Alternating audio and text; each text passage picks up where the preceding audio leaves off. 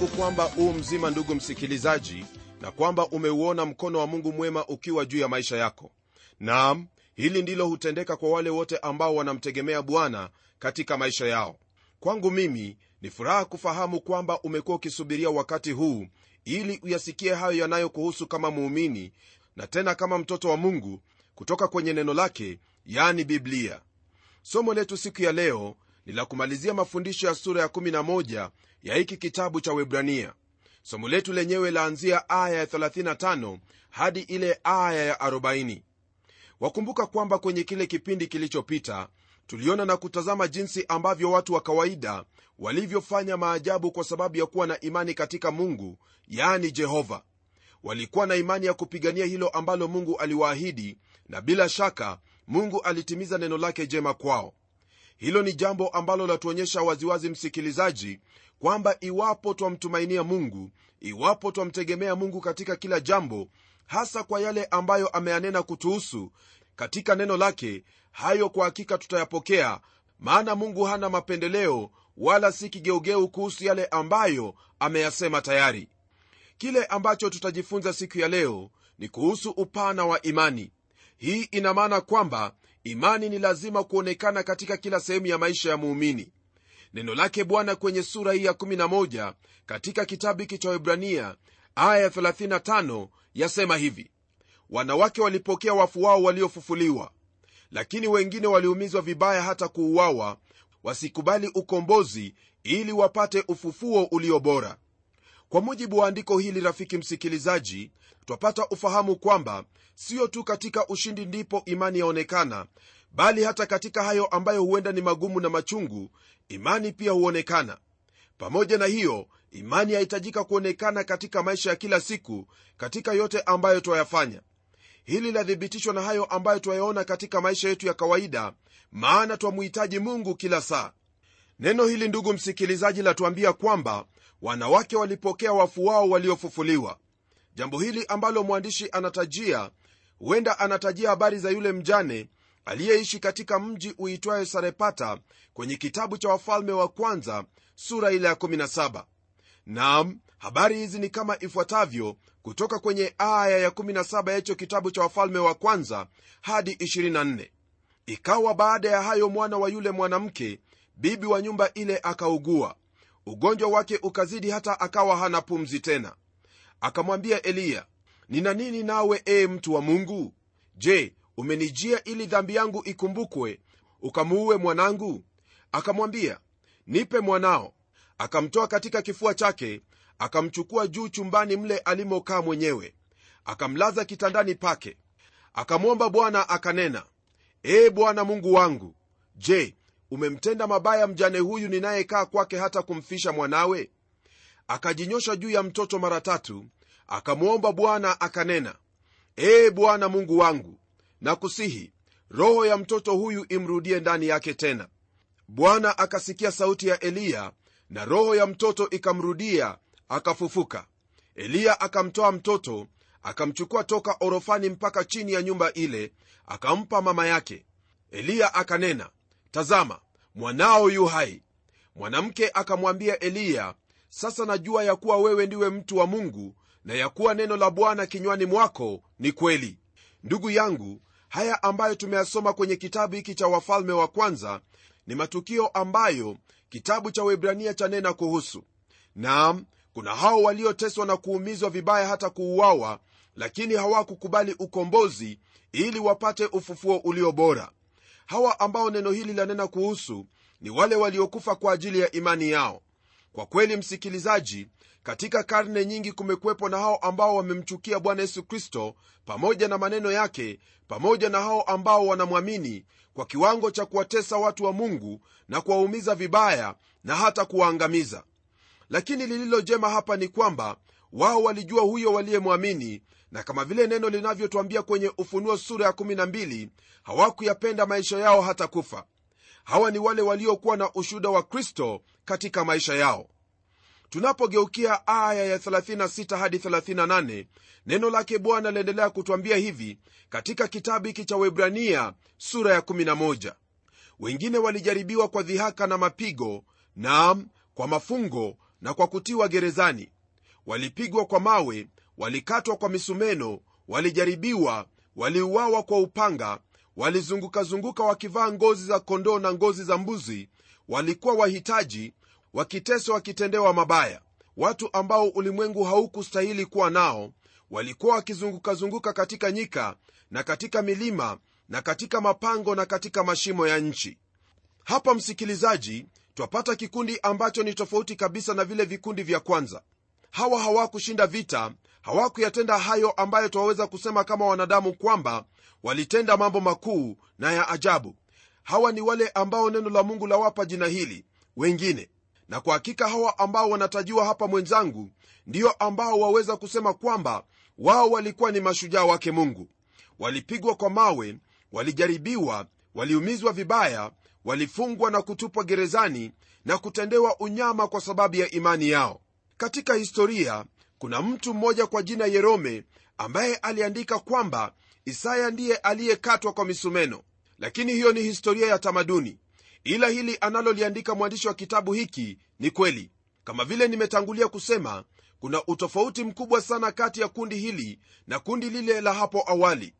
Ukirudi nyuma kidogo kwenye aya ya 33 na 34 neno la mungu lanena hasa kuhusu ushindi ambao hawa wapendwa walipata katika yale walioyafanya naam walishinda milki za wafalme walitenda haki walipata ahadi walifunga vinywa vya simba walizima nguvu za moto waliokoka na makali ya upanga walitiwa nguvu baada ya kuwa dhaifu walikuwa hodari katika vita walikimbiza majeshi ya wageni. La kutazama hapa ndugu yangu ni hilo ambalo neno lasema kwamba waliokoka na makali ya upanga. Lakini kwenye ile aya ya 37 neno hilo pia latuambia kwamba waliuawa kwa upanga.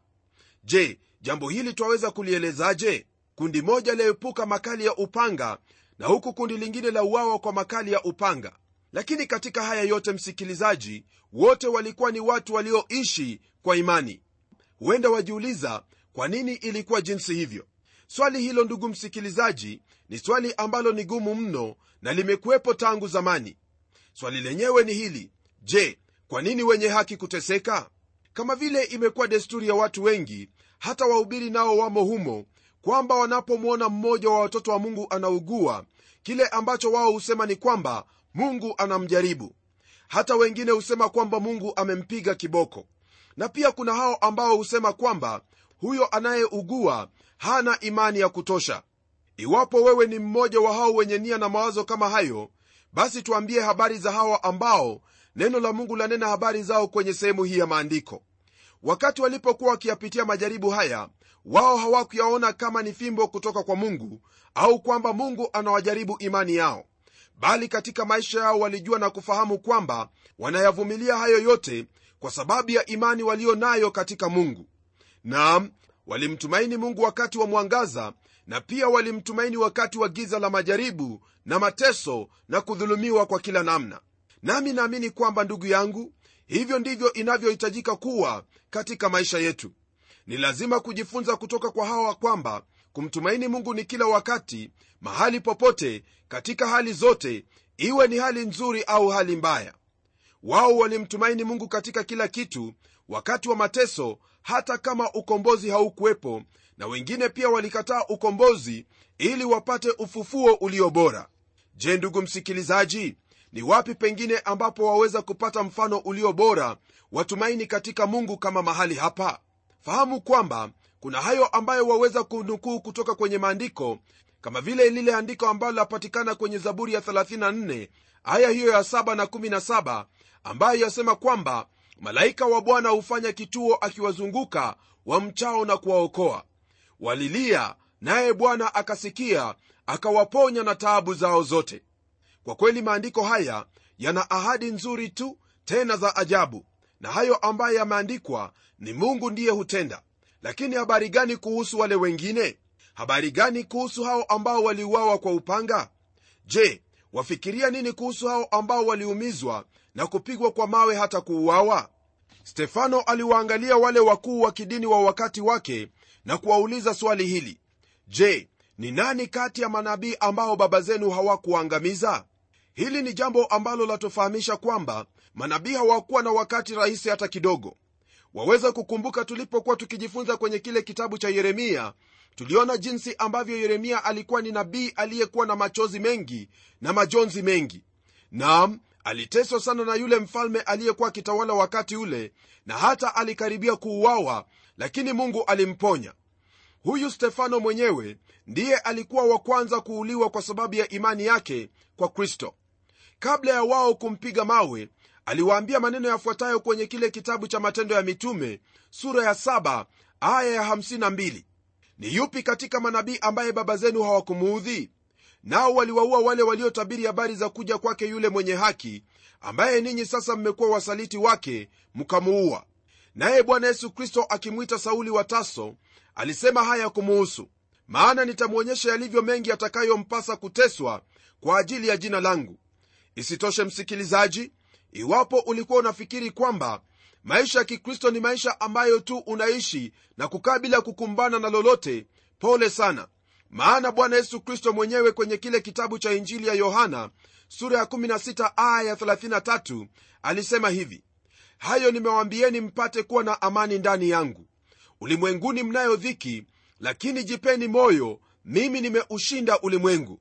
Na pia kwa habari za mitume hasa barnaba na paulo neno la mungu lasema hivi kwa habari ya huduma yao kwenye kitabu cha matendo ya mitume sura ya 14 aya ya 22 wakifanya imara roho za wanafunzi na kuwaonya wakae katika ile imani na kwamba imetupasa kuingia katika ufalme wa mungu kwa njia ya dhiki nyingi. Ndugu msikilizaji kama vile tumeona kuna wengi waliodhihirisha imani yao kwa yale waliyoyatenda walishinda vita walipokea ahadi walikimbiza majeshi ya wageni na pia kuna hao ambao kwa imani hiyo hiyo waliumizwa na kutendewa mabaya. Hili ndugu msikilizaji ndilo ambalo limelipata kanisa siku zote za historia yake na ndivyo itakavyokuwa hadi arudi kristo ambaye ni nahodha mwanzilishi na mkamilishaji wa imani yetu. Kwa msingi huo ndugu mpendwa iwapo wapitia mambo ambayo ni magumu usifikiri kwamba ni kwa kuwa huna imani. La hasha mungu huchagua jinsi ambavyo atajitukuza kwa imani hiyo ambayo si yetu bali ni kipawa cha mungu. Kumekuwepo na shida ya kuona imani kama njia ya kupokea tu kutoka kwa mungu bila ya kufahamu kwamba imani pia ndiyo hutuhifadhi katika yote ambayo ni magumu katika maisha. Kwenye kitabu cha petro wa kwanza sura ile ya 4 aya ya 12 na 13 neno lake bwana latuambia hivi. Wapenzi msione kuwa ni ajabu ule msiba ulio kati yenu unaowapata kama moto ili kuwajaribu kana kwamba ni kitu kigeni kiwapatacho. Lakini kama mnavyoshiriki mateso ya kristo furahini. Ili na katika ufunuo wa utukufu wake mfurahi kwa shangwe. Pamoja na hili andiko kuna hilo ambalo lapatikana kwenye kitabu cha wakolosai sura ya kwanza aya ya 24 ambayo yatuambia hivi. Sasa nayafurahia mateso niliyo nayo kwa ajili yenu tena nayatimiliza katika mwili wangu yale yaliyopungua ya mateso ya kristo kwa ajili ya mwili wake yaani kanisa lake. Je msikilizaji ni yapi hayo ambayo mtume paulo anasema kwamba anayatimiliza katika mateso yaliyopungua kwa hayo ya yesu? Je mateso yake yesu hayakutosha pale msalabani? Hakika mateso yake yalikuwa kamilifu maana mateso ya kutukomboa yalimalizikia hapo msalabani na wala hakuna yeyote ambaye yuwaweza kusema kwamba yuwaweza kufanya jambo hilo hakuna njia hata kidogo. Lakini kuna hayo ambayo hayakuhusiana na uokovu au ukombozi nayo ndiyo ambayo paulo anayatajia hapa. Hasa hili ni kuhusu wewe pamoja nami kwamba kwa kuisimamia imani yetu sharti tutayapata mateso kwa njia moja au nyingine. Kuna baadhi ya watakatifu wa kristo ambao wanalipia gharama mbalimbali kwa ajili ya imani yao wanadhulumiwa na kuteswa. Haya yote mwenzangu wanayafanya kwa imani wao wana imani kuu kwa kuwa wamewezeshwa kustahimili mateso na ubaya wote kwa imani katika huyo mungu ambaye amewaahidi kwamba siku moja haya yote yatafikia mwisho. Nawe popote ulipo iwapo uu katika hali kama hii kwa ajili ya imani yako fahamu kwamba thawabu yako ni kuu na wala usijaribu kukata tamaa maana thawabu hiyo ipo na siku moja utaipokea. Mwandishi wa kitabu hiki anawaita hao wapendwa kuwa ni wengine nam wewe pamoja nami msikilizaji twaweza kuwa katika orodha hiyo ya wengine. Kumbuka kwamba mtumishi huyu hakusema kwamba hao aliowataja ndio waliishi kwa imani bali ananena habari za wengine. Nawe umo humo pia iwapo utaendelea kushikilia imani yako. Kwenye aya ya 39 neno la mungu lasema haya na watu hao wote wakiisha kushuhudiwa kwa sababu ya imani yao hawakuipokea ahadi. Ndugu msikilizaji je ni ahadi gani hiyo ambayo hawakuipokea? Kama vile wafahamu mungu anayo ahadi nyingi sana ambazo amewaahidi watu wake. Lakini kati ya ahadi hizo moja yao ambayo ni kuu kuliko zote ni ahadi ya kufufuliwa kwao na kuingia katika huo ufalme wa mungu ambao amewaandalia tangu misingi ya ulimwengu kuwekwa. Ahadi hii bado hawajaipokea kwa kuwa mungu bado yu kazini kuwaita hao ambao wataitwa kwa jina lake yani kanisa. Hii ni kwa mujibu wa lile neno lake bwana ambalo lipo kwenye kitabu hiki cha webrania sura ya pili aya ya kumi ambayo yasema hivi. Kwa kuwa ilimpasa yeye ambaye kwa ajili yake na kwa njia yake vitu vyote vimekuwapo akileta wana wengi waufikilie utukufu kumkamilisha kiongozi mkuu wa uokovu wao kwa njia ya mateso. Ndugu msikilizaji hiyo ndiyo sababu ya wale ambao walitutangulia kukosa kuipokea ahadi. Na hilo ndilo ambalo pia lanenwa hapa kwenye aya ya 40 ambayo yasema hivi. Kwa kuwa mungu alikuwa ametangulia kutuwekea sisi kitu kilicho bora ili wao wasikamilishwe pasipo sisi. Kwa mujibu wa haya ambayo twayasoma sasa hivi ndugu msikilizaji neno hili la mungu latuonyesha waziwazi kwamba mungu alikuwa akiyafanya haya yote kwa kuwa alikuwa akituwaza sisi kwa kweli hili ni jambo la kumtukuza na kulibariki jina lake. Hebu fikiria hili. Iwapo mungu angeliwakamilisha bila sisi hali yetu ingelikuwaje? Lakini kwa subira na huruma nyingi mungu anaendelea kuwaita watu kutoka katika dhambi zao ili wawe miongoni mwa hao ambao watakamilishwa pamoja na hao mashujaa waliotutangulia. Na hili mwenzangu ndilo ambalo mungu ataendelea kutenda hadi wakati huo ambapo kanisa lote litakuwa limeitwa na kukamilika msikilizaji imani ni jambo ambalo ni la kutenda na siyo mawazo tu kuhusu kile ambacho mtu atamani. Ni imani yangu kwamba katika mafundisho haya umejifundisha na kufahamu kwamba yule atakayesimama kati yako na kati ya matendo makuu ambayo mungu amekusudia kuyatenda maishani mwako siye mwingine bali ni wewe. Nam lililopo ni wewe kulitegemea neno hili kulitumaini na mwisho kabisa kutenda kama linavyosema nawe utayaona hayo ambayo mungu atatenda maishani mwako. Kumbuka rafiki msikilizaji imani ni kuwa na hakika ya mambo yatarajiwayo ni bayana ya mambo yasiyoonekana lakini pasipo imani haiwezekani kumpendeza mungu. Kwa maana mtu amwendeaye mungu lazima aamini kwamba yeye yuko na kwamba huwapa thawabu wale wamtafutao. Mtafute mungu msikilizaji katika neno lake katika maombi nawe utaiona hiyo thawabu ambayo atakupa. Usisahau kwamba kile ambacho nakuambia rafiki yangu ni kwamba kulingana na neno hili mungu hakuwakamilisha wale ambao walitutangulia kwa sababu alikuwa akituwazia sisi. Alijua kwamba wewe utakuwepo alijua kwamba utahitaji kupigana ndiposa akaruhusu yale ambayo yalitendeka yatendeke ili upate kuhimizika moyoni mwako upate kutiwa nguvu katika maisha yako kwamba kwa lolote lile ambalo litakupata lolote ambalo litakuangukia uwe na mahala ambapo utatazama na kufahamu kwamba haya ambayo yamenipata siyo mageni hata kidogo. Elewa kwamba msikilizaji kuna wengine wanapoingia katika hali ngumu wanaona ni kana kwamba mungu amewaacha ni kana kwamba hawajaokoka au hawajamwamini mungu. Iwapo wewe wafikiria jambo kama hilo tafadhali achana na mawazo kama yale maana mawazo kama yale hayatoki kwa mungu bali yanatoka kwa yule ibilisi. Na iwapo mtu yoyote atakwambia kwamba haya yote unayapitia kwa sababu hauna imani mwambie kwamba hiyo siyo imani ambayo unayoifahamu.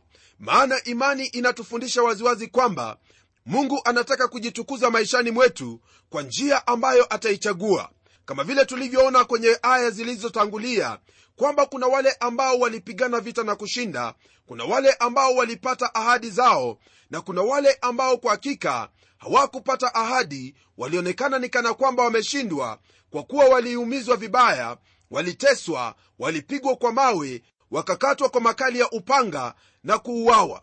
Lakini katika macho yake bwana hawa wote ndugu msikilizaji walikuwa ni mashujaa wa imani maana kama vile samsoni alivyowashinda wafilisti kwa imani hivyo ndivyo ambavyo wale waliouawa walivyoshinda pia kwa imani. Elewa kwamba imani ipo pale ili kwamba tuweze kumtegemea mungu katika kila hali. Kwa haya yote ndugu msikilizaji wakati wa mazuri na wakati wa mabaya ni vyema kuendelea kumtegemea mungu na kumwangalia mungu maana ni yeye tu ndiye ambaye anajua kile ambacho anafanya na hicho ambacho anakifanya hakifanyi ili kutuumiza bali anafanya kwa ajili ya utukufu wake na zaidi ya yote kuendelea kutusafisha sisi ili tuwe jinsi ambavyo anavyohitaji tuwe. Kwa sababu hiyo nitaomba pamoja nawe maana najua kwamba maandiko haya pamoja na mafunzo haya yamebariki moyo wako. Na tuombe.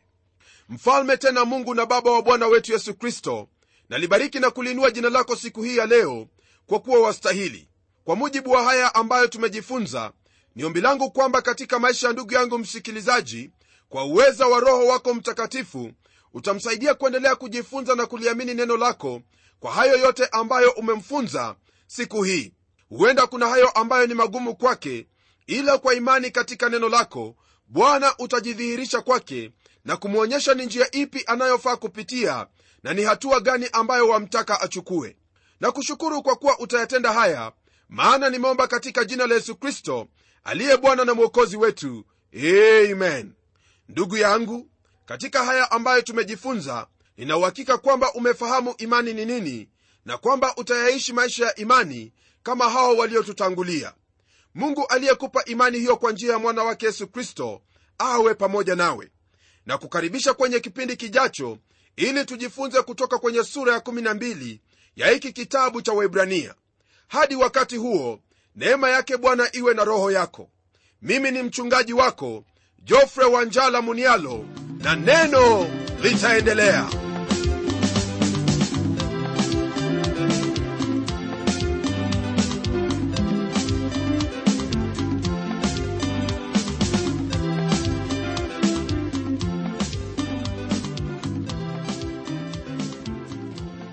asante sana msikilizaji wangu kwa kuwa pamoja nasi na iwapo una swali au pendekezo tafadhali tuandikie barua ukitumia anwani ifuatayo.